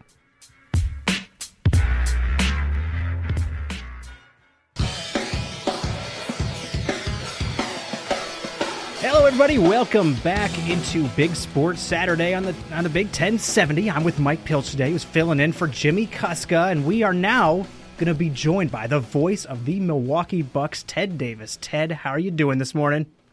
Uh, good afternoon, guys. I'm doing fine. Oh, I guess it is an afternoon out where you're at. You're, you're in Philly currently, right? Yep. All right. Well, hey, we uh, we were just talking during our last segment now about a ridiculous topic. I think these are some of your favorite topics. Uh, we we brought up Aaron Rodgers. Aaron Rodgers, uh, a single man now. And we were kind of giving our suggestions for his biggest, uh, you know, free agent pickup that he could make, uh, potential new uh, girlfriend. Uh, any any favorites in the clubhouse you're seeing? Uh, Scarlett Johansson, go for her. That's what we said, basically. There we go. That's Yeah. excellent. I, I said Scarlett Johansson and Alexandra Daddario would have to be the top of that. Well, Ted, three losses in a row after this team played so well, so incredibly well, and listening to you call the game, it was obvious hearing the excitement in your voice, but. I see a story in the Journal Sentinel. Is this a situation where this team knows it's getting closer to securing a playoff berth? They're a young team, maybe not used to this situation. Do you think they're tightening up at all with these uh, last three games? I think that's possible. I think they played a little tense uh, in Oklahoma City, and I do think they played uh, somewhat tentatively in Indiana. Uh, but you know, if, if, they should this game tonight. Come on, let's be honest. Yes. The Sixers are a team that right now has most of their roster out, so you you got to win this one tonight. There's a scenario where you could clinch tonight if you win, and either Chicago, Indiana, or Miami lose. If any one of those teams lose and the Bucks win, the Bucks clinch a playoff spot. They don't clinch their seed, but they clinch a spot. And the most likely uh, thing to happen tonight would be for Miami to lose at Washington. So there's a very real possibility that the Bucks could go ahead and clinch tonight. And I think if they win two games, if they can win tonight and win Monday at home against Charlotte, I think they'll finish no worse than six. No, that would be pretty good. That'd be good to see. I think anything, you know, Raptors or Celtics would be a fun matchup in the first round. But uh, I guess, all right, so uh, Brogdon's been out the last few games here, Malcolm Brogdon. And I guess two part question here, real quick. Uh, are we going to be seeing him soon? I mean, what's the update on him? And then also, what what's the biggest difference been without him on the court these last three games? Well, they've really missed him. Uh, you know, they're one and three since he went out, and uh, he was playing extremely well uh, prior to that back flaring up again. Uh, the last two games he was on the floor at Charlotte and at Boston, he had 19 assists and one turnover in two games, Mm. and was just directing things out there. He he he doesn't look like a rookie. He looks like a veteran now, and they have missed him. They've had a hole there at point guard with Dellavedova starting and Gary Payton too coming off the bench and Jason Terry playing some there, but they haven't been doing the job that Malcolm Brogdon has been doing. Now, when we'll see him again, uh, I think we could see him on Monday. Uh, everything I've been told about the back is that it is not structural. There's nothing structural wrong with his back. It's just muscular. And if anybody's ever had back spasms, which I've had, it does take a while to calm down the spasms, and that's what they're doing now. It's my understanding he's had uh, pretty hard workouts the last two days back in Milwaukee on uh, Thursday and Friday, which tells me that he's making progress. And if there's no setback, uh, I wouldn't be surprised to see him on the floor Monday. Talking to the voice of the Bucks, Ted Davis, and Khris Middleton came back. He provided a spark. I thought the defense picked up extremely well once Middleton got back. The defense hasn't been as good lately. Is this a situation where he's just having a tired period uh, with his legs, maybe not used to being out there much, or is he just flat out in a slump? He's in a shooting slump. Um, you don't know if it's leg related, fatigue related, or just a slump, which can happen. Shooters go into slumps, and then all of a sudden they'll come out. Uh, he's only been 36% in his last three games. He's a much better shooter than that. We know that.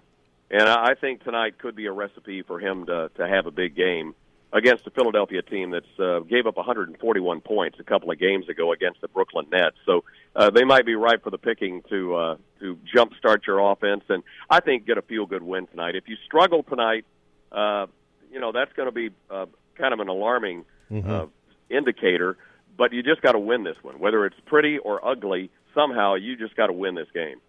All right, well that would be uh, that would certainly be nice to see, just to kind of steady the waters there. But hey, uh, in in terms of a potential playoff opponent, uh, we kind of mentioned obviously they're not set in stone yet.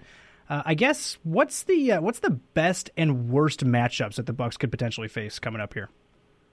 Well, we we've talked a lot about that, and they were one and three against the Wizards, but they played all four games against Washington without Khris Middleton. They were one and three against the Toronto Raptors, but the one game the Bucks won, they had Middleton, and the Raptors didn't have Kyle Lowry, which is a big loss for them. Uh, Boston, they're one and one against Boston. They lost to them in overtime and got that big win in Boston. I actually think the better matchup right now might be Boston. Uh, there are some who think that the Wizards would be a good matchup right now because their depth is not very good. They don't have a great bench. And then there are others who feel that Toronto might be a team uh, to play right now because Lowry is just now coming back. I don't agree with that one. I think Lowry makes them uh, a much better ball club. They've won eight of ten now, and that's why I think they'll beat Miami uh, at home tonight in Washington. So I would say right now the two best matchups probably would be either the Wizards or the Celtics. I agreed with you. I said the other thing with Boston is they seem to get it done, with smoke and mirrors. Isaiah Thomas is the only scorer. Brad Stevens can coach, But uh, I was looking along the same line. Are you feeling more excitement from fans? And what's the kind of feedback you get, I guess, more specifically from NBA people from what they have seen from this Young Bucks team, who at times has shown they can be exciting, fun to watch, and competitive with the better teams? Are other people in the league seeming to take notice of what they could be in, say, two years?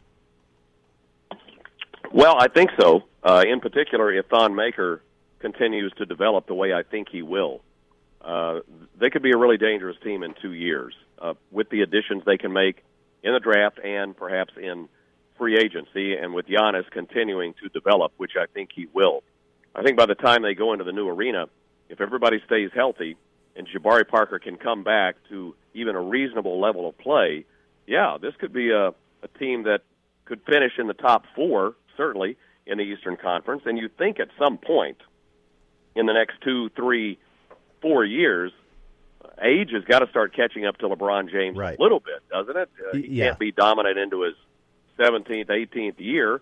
Uh, so it may be a good time to be getting good here in the next three to four years. I think there's the excitement about this team was growing when they went 14 and three over a 17 game period, and then it's been tampered, uh, tamped down a little bit by the three game losing streak where you get blown out in back to back games. It's been that kind of a year for the Bucks. Uh, I've said all along, I describe this team as being really, really good until they're not, and then they play poorly until they don't, and that's pretty much what they do. And maybe they'll go out and play well tonight, and all of a sudden they'll have it click back in. I like that. That's good. All right. Hey, uh, before we let you go here, I wanted to ask you about the MVP race. Uh, we were just discussing this a little bit last segment. I guess in your mind, you've you've seen all these teams. Uh, first off, who's who's your pick for MVP, and then you know, who's the most outstanding player? I guess like who's the most fun to watch uh, on any given night for you this year? Uh, my MVP pick right now would be Westbrook, just on the historic nature of what he's doing hasn't been done in something like 56 years where he will average a triple double for a season. Only the second guy ever to do that. That's remarkable. Mm-hmm. I think you have to reward that.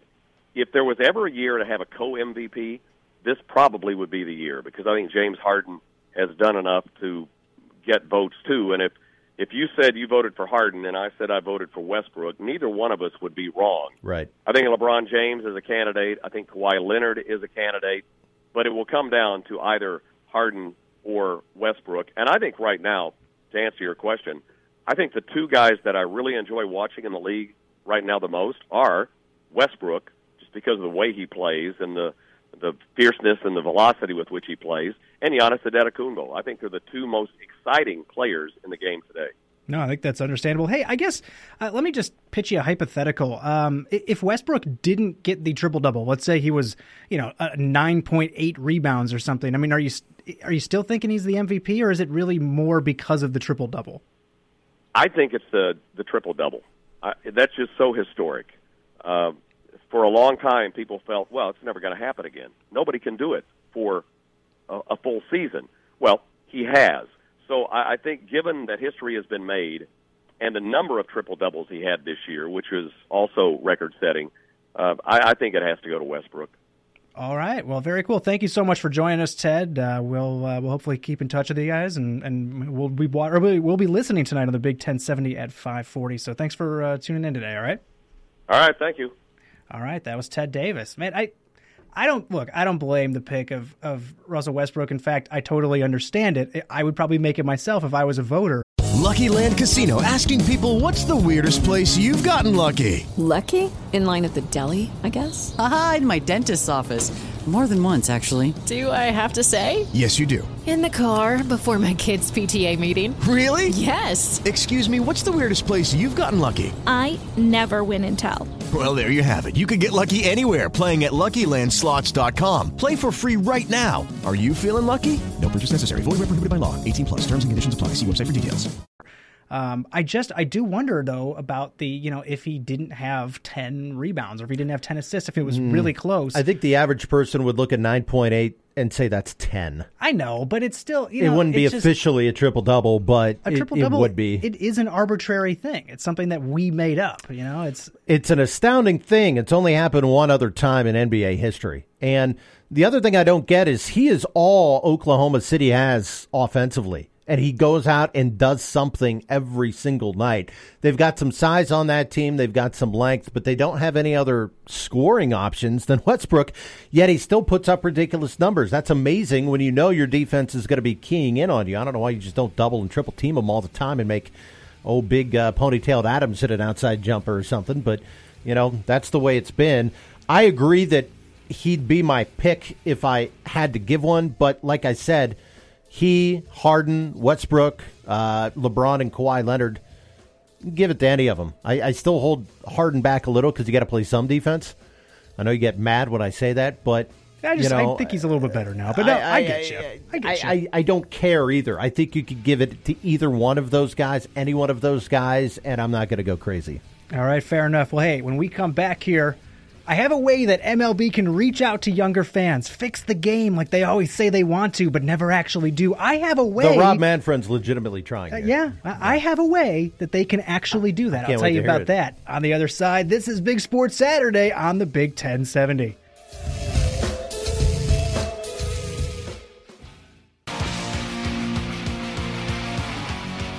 There were many reasons, basically, that I felt this was the right decision. It really had nothing to do with the Texans. It had everything to do with CBS and the team that they have, the ability to work alongside of Jim Nantz, and um, just knowing what I wanted to do the next 15, 20, 30 years. I really felt as though it was the right decision at the right at this time, and and uh, you know I'm really excited about the new challenge ahead.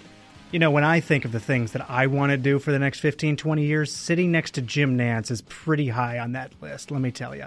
Ah, just kidding. Welcome back into Big Sports Saturday. Mike Pilch filling in for Jimmy Kuska. I'm Joel Finkelman. I'm here, you know, every week, except for when I'm getting pedicures, apparently, according to Jimmy.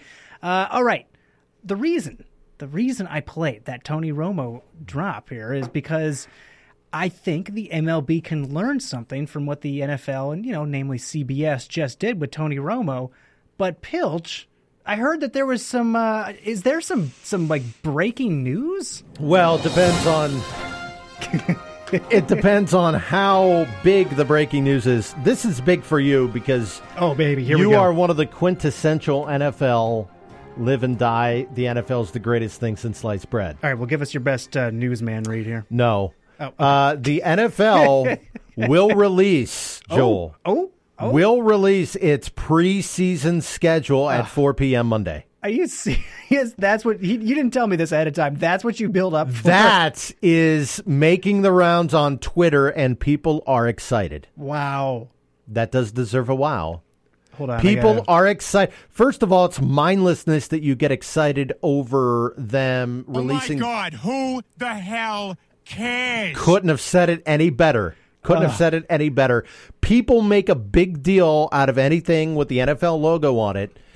They make a big deal out of the release of the schedule. I don't give a rat's poo ha about it. That is and now ridiculous. I'm telling you, you look it up on Twitter. It is making the rounds. People excited over the preseason schedule. Uh, okay, well, I'm glad that you ruined that. Thanks. I was I was looking forward to some breaking news that was real. Uh, all right, all right. So let's let's actually get into this, shall we? Uh, all right. So the uh, CBS NFL basically they get Tony Romo in the booth, and what you know what caught my eye about this wasn't the fact that they're replacing Phil Simms, who wasn't good anymore, and you know you're just wrong if you don't think that that's true.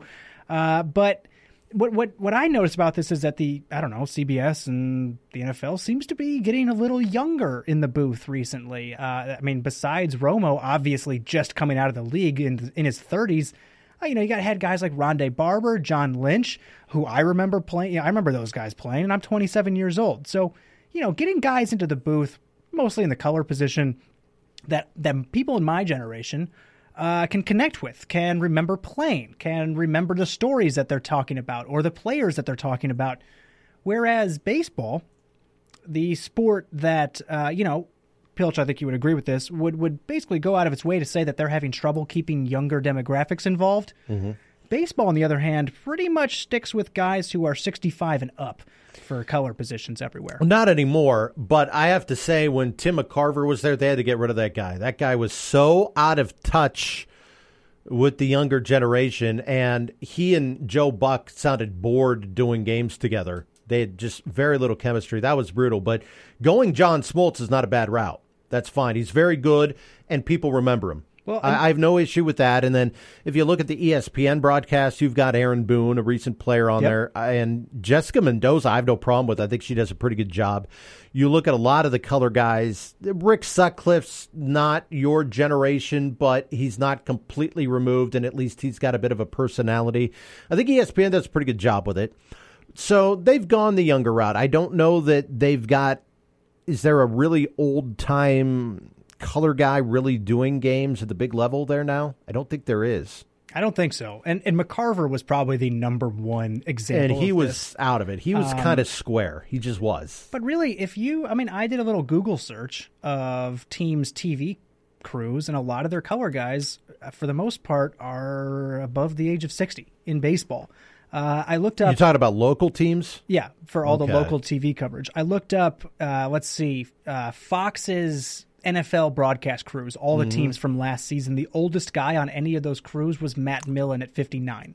Yeah, I, that was the oldest guy. How old are local color guys in the NBA? I'm willing to bet. I mean, Austin Carr with the Cavs, the guys with the. I mean, there's there's some there's some age on color broadcasts in the NBA. now, NBA. the NBA too. has the advantage of it's just a sport that works with young people. It just does. All right. Young people like the. NBA. I mean, because it's really good on social media, which, once again, baseball's not.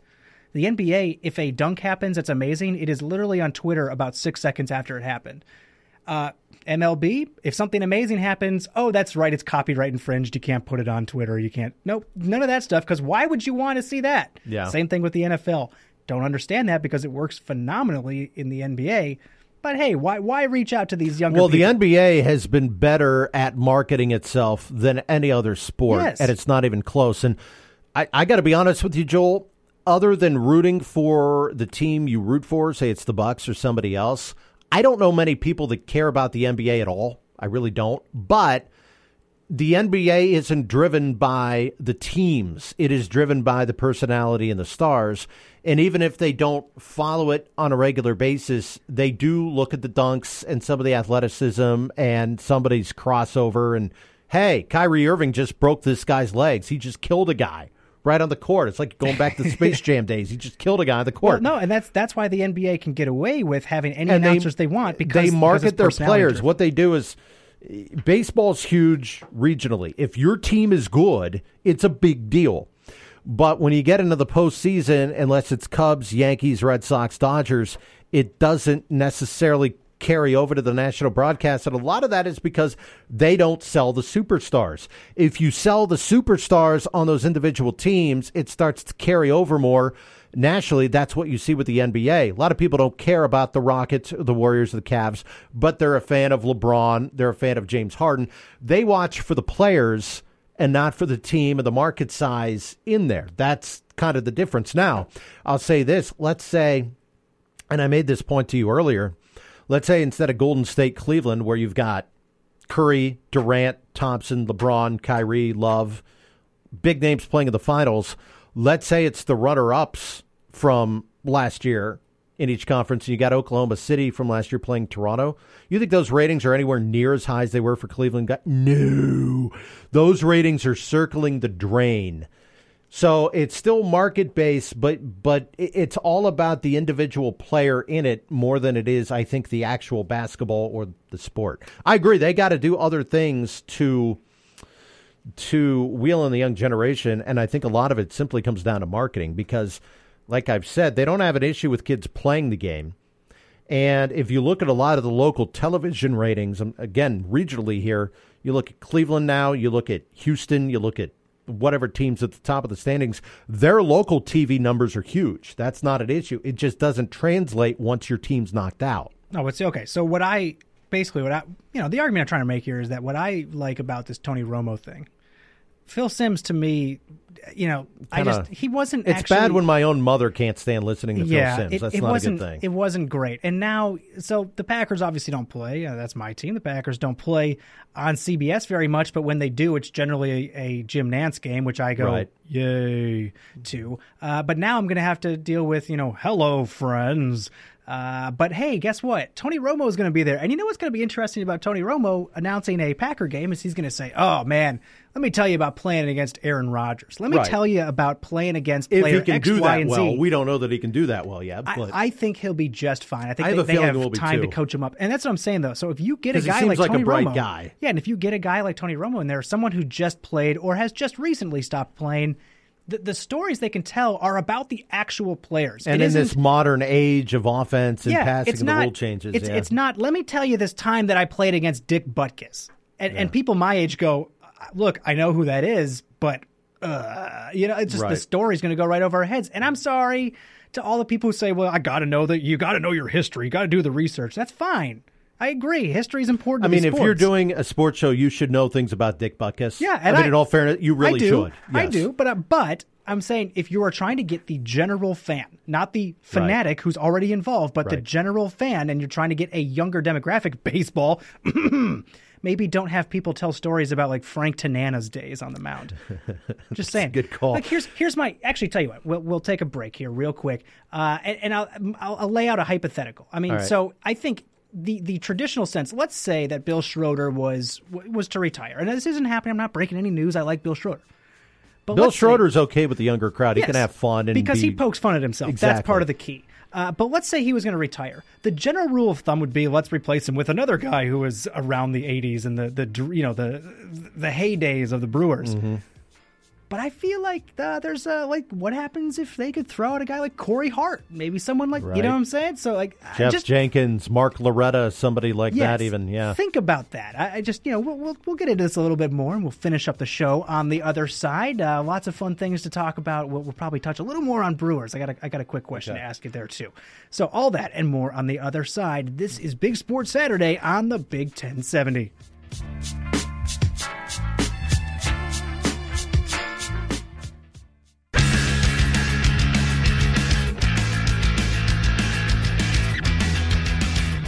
Look, maybe I'm just a young whippersnapper here who needs to get off somebody's yard, but I just want to see some youth in the booth.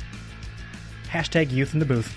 I like it. That's good, actually. All right, so Tony Romo, I, I get it. You just think he's going to connect to the younger crowd. It's funny because I think he's going to connect to all crowds because anybody who watches football now, right now, knows who Tony Romo is. So they'll connect with Tony Romo because they obviously they were just watching him. You know, I mean, this is old people as well, but the young people can refer to uh, you know for the next fifteen years of him being a, a you know a color commentator. There will probably be still some player in the league that he can refer to either playing uh, with or knowing. It's funny when Bonnie Bernstein she got a little flack last week, and I actually agreed with her. I retweeted it saying this is a guy just off his NFL career, no broadcasting experience whatsoever. Let's put him on the number one national team. Gee, that makes sense. But Yeah. the thing, and, I'm with you as there. somebody in the broadcasting industry, that annoys you, and that's where a lot of the bitterness people have in this industry comes from. But they don't care about that. They know Tony Romo is a name. He's almost a brand in himself, and that alone is going to get people to turn in, tune in. And the only way he drops out is if he and Nantz just don't have a great. Oh, they'll be able to talk about golf. If they don't They'll have something along. going on in the booth together, or he's just bad, people are still going to tune in, and they don't care about that for this kind of position. It's unfortunate, but that's how the business works, and this is a very subjective business to what people like and don't like in the booth anyway. So that's just the way it works. It's unfortunate when you're in this business and you see it happen, but I also get where CBS is coming from. So Yeah, that's. I mean, so look, I, I don't want people to sit here and think that I'm saying, "Hey, get all the old people out." That is absolutely not what I'm saying. Uh, but I'm, I, I just think that there should be some sort of effort. Uh, you know, maybe when, when certain people do retire from their positions in any league, that, that you should bring it should make a little bit of a youth movement. I mean, look, to be a color commentator in football doesn't exactly take the, the greatest skill set of all time. Um, oh, come on. Mm, to be a really good one's not as easy as you think there, Jewel. I'm not saying a really good that. one, but for the most part, a color guy. I mean, John Madden I've heard some football, color guys that were awful. John Madden in football basically just said, "Oh, oh, look over here in a circle design and Brett Favre." I mean, that was, that was basically And John boom. Madden, and I loved it. You know, I, he worked, but he also the thing with Madden is he was just a unique personality, and you could tell he was loving every second of being in the booth when he was there. Yeah. You could tell he was loving Well, it. that's so that carries over, and that's so. Look, Uh, That's probably one of the reasons why Phil Simms maybe didn't work out super well towards the end. Uh, I mean, my mother couldn't stand Phil Simms because she felt he talked too much and he was too opinionated. he also didn't say anything when he did talk. Yeah, you know, what I mean, there's a did. difference between Well, speaking. he threw it to the wide open receiver, and the reason he went to that receiver is because he was open. Yeah, that's what I'm saying. There's a difference between filling time with your words and speaking, and, and he did that. He he filled time with his words pretty well. Uh, I I don't know. I, I guess baseball for me. That this all comes back to baseball.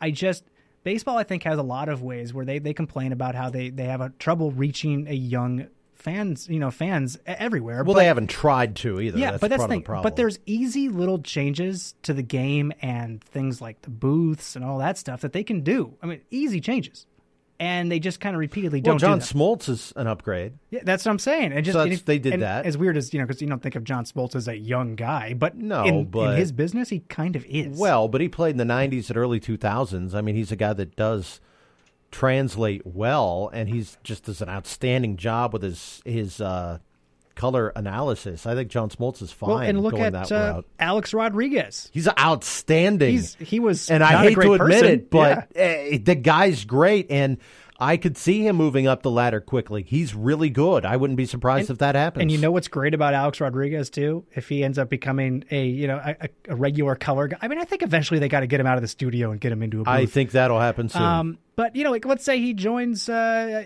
Joe Buck, you know, on the, on the World Series broadcast With Smoltz, those Um, three. Yeah, those three would be great. I mean, and guess what? A Rod would be able to talk about every single player because he's played against you know ninety percent of the guys in the league at this point. Mm-hmm.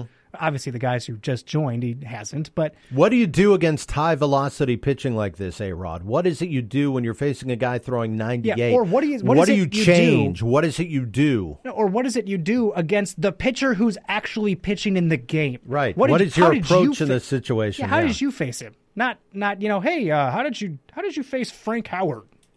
I know he wasn't a pitcher, but you get what I'm saying. Well, Like, you're going a little. I think you're going a little too extreme. I understand what you're saying, and I agree with what you're saying. Um, I wouldn't be surprised if A Rod moves up into the booth at all pretty soon. How do you feel about the NBA broadcast? I like Breen, but what do you think of Van Gundy and uh, Jackson in there? I mean, once again, those two guys fit my mold of younger guys. Maybe not, maybe not Gundy, but uh, you know, Mark Jackson's a younger guy. Ish, yeah. just coached in the league recently, so he knows the players really well and can tell stories about current players. What about Hubie Um, Brown in there? Hubie Brown is he's a little older. Yeah. Uh, but He's outstanding, though. He is. He is. Um, Hubie Brown. I, I don't know. Look, it's kind of a case by case basis sometimes. And, and Hubie Brown for me, he's good to go. I, I don't. I don't. I've heard any- some NBA guys doing some ESPN games that are bad. bad. Um, They're not good, some of them. Yeah, a lot of the announcing crews in uh, in the NBA, particularly local crews, are They're not bad. are not great. No, Um, they're bad. Who's the Who's the announcer for the? Uh, uh, he's like the color guy for uh, the Celtics, and he's just like the biggest know. homer in, in the history of mankind. I have no idea. Oh well, there we go. That that ruined that. All right. Well, I don't know. Look, all I want as a takeaway here is that I think that there's stuff that baseball can do that can fix their problem with young fans, or at least start to make a foray into that area. And I think a lot of that comes down to youth. No, I think that's capturing fair. And I, I, th- I don't. Do you think, it's more people would tune in if. Corey Hart were doing uh, color broadcasts for the Brewers? I mean, it always comes down to whether or not they're good, Exactly. or not. But I think if yeah, let's say they brought in, let's I don't know why I came up with Corey Hart, but No, he's, he's a good example. and he's retired. Let's say they brought in Corey Hart for this hypothetical position, and he was really good. Yeah, Mm-hmm. I do think more people would tune in. I, I, you know, because he'd be sitting there telling you about. Let me tell you about uh, the kind of leader Craig Counsell is. Right. Because oh yeah, I played with him. Let me you know, tell the right about- field corner in Miller Park's tough because of Yeah, this oh, yeah, 'cause I was there for seven and, years. And the, the wind pattern in this stadium will blow the ball in this direction, so I got to run this route. Yeah. Hey, Joel, I, I believe it's that time, is it not? Oh, it is, of course. All right. It's Saturday night. I have no date, a two liter bottle of Shasta, and my all rush mixtape. Let's rock. Let's rock. I don't know why. I just love that so much. yeah. So hey, just a couple minutes to wrap up the show today. What What do you want to touch on? We- Do the Brewers win the Cubs series? Oh, well, they got the first game right. Do they win one more, Joel? Uh, who's on the mound today? Kyle Kyle Hendricks, I think tonight. Kyle Hendricks and Tommy Milone. Uh, I'm going to go with no. They okay, do not. so the Cubs win the next two. All right. Yeah. Do the Bucks win their next two to secure a playoff berth? They're at Philly tonight, who you've got to beat, and then Charlotte on Monday. I'm going to go with yes. I think they kind of need to, just from a confidence standpoint. Uh, I wouldn't. Uh, you know they're they're on the road tonight, and they've lost to Philly before this season in some ugly games. So maybe not maybe not the greatest, but I, I think they'll be they'll take care of Charlotte. And Does- so for tonight as well. Does Aaron Rodgers move up the Hollywood food chain with his next girlfriend? Up Yes. or is it someone we've never heard of? Because you never know. Well, which way does he go? That's what I want to know. I'm thinking he moves his way up, climbs the goes up. social ladder of Scarlett Hollywood. Johansson or somebody. Yeah, Okay. Here, let me ask you one. Uh, what uh, what's been your biggest takeaway for the Brewers so far? Just Good five pitching. games. Good pitching. Good pitching. My biggest takeaway has been, well, the new guys. Once again, the the top five, the top five batting averages on the team. I mean, I know it's only five games, but are all new guys. They're all swinging the bat the bat well. I mean, even Manny Pina's swinging the bat well. Yeah, five games. I don't get too crazy over it. You look, I I know, I'm Yeah. aware. And real quickly, yesterday was National Beer Day. Did you celebrate? Uh, I had a spotted cow. Okay. so I guess I I partook. You know, hey, You didn't Masters. celebrate it a big way, but No. you had a beer to celebrate I got a National show to Beer wake Day. up for. I got to wake up and be coherent. For You wouldn't be the first Saturday. one to ever not do that. Come No, on. there we go. That's true. Hey, Masters leaderboard: Charley Hoffman, Sergio Garcia, Thomas Pieters, and Rickie Fowler at the top of the leaderboard. Who you got? I'd love to see Rickie Fowler win it. Me Young too. guy, big fan. I would love to see him win it. Hoffman, I just don't see him hanging on. I love the fact Freddie Couples is still doing some things. I say Rickie Fowler. All right, I would like that too. All right, well, that's it for Big Sports Saturday. Thanks to Mike Pilch, thanks Jimmy Kuska, and uh, all of our other guests. We will see you guys next time on Big Sports Saturday. With Lucky Land slots, you can get lucky just about anywhere. Dearly beloved, we are gathered here today to. Has anyone seen the bride and groom? Sorry, sorry, we're here. We were getting lucky in the limo and we lost track of time. No, Lucky Land Casino, with cash prizes that add up quicker than a guest registry. In that case, I pronounce you lucky. Play for free at LuckyLandSlots.com. Daily bonuses are waiting. No purchase necessary. Void where prohibited by law. 18 plus. Terms and conditions apply. See website for details.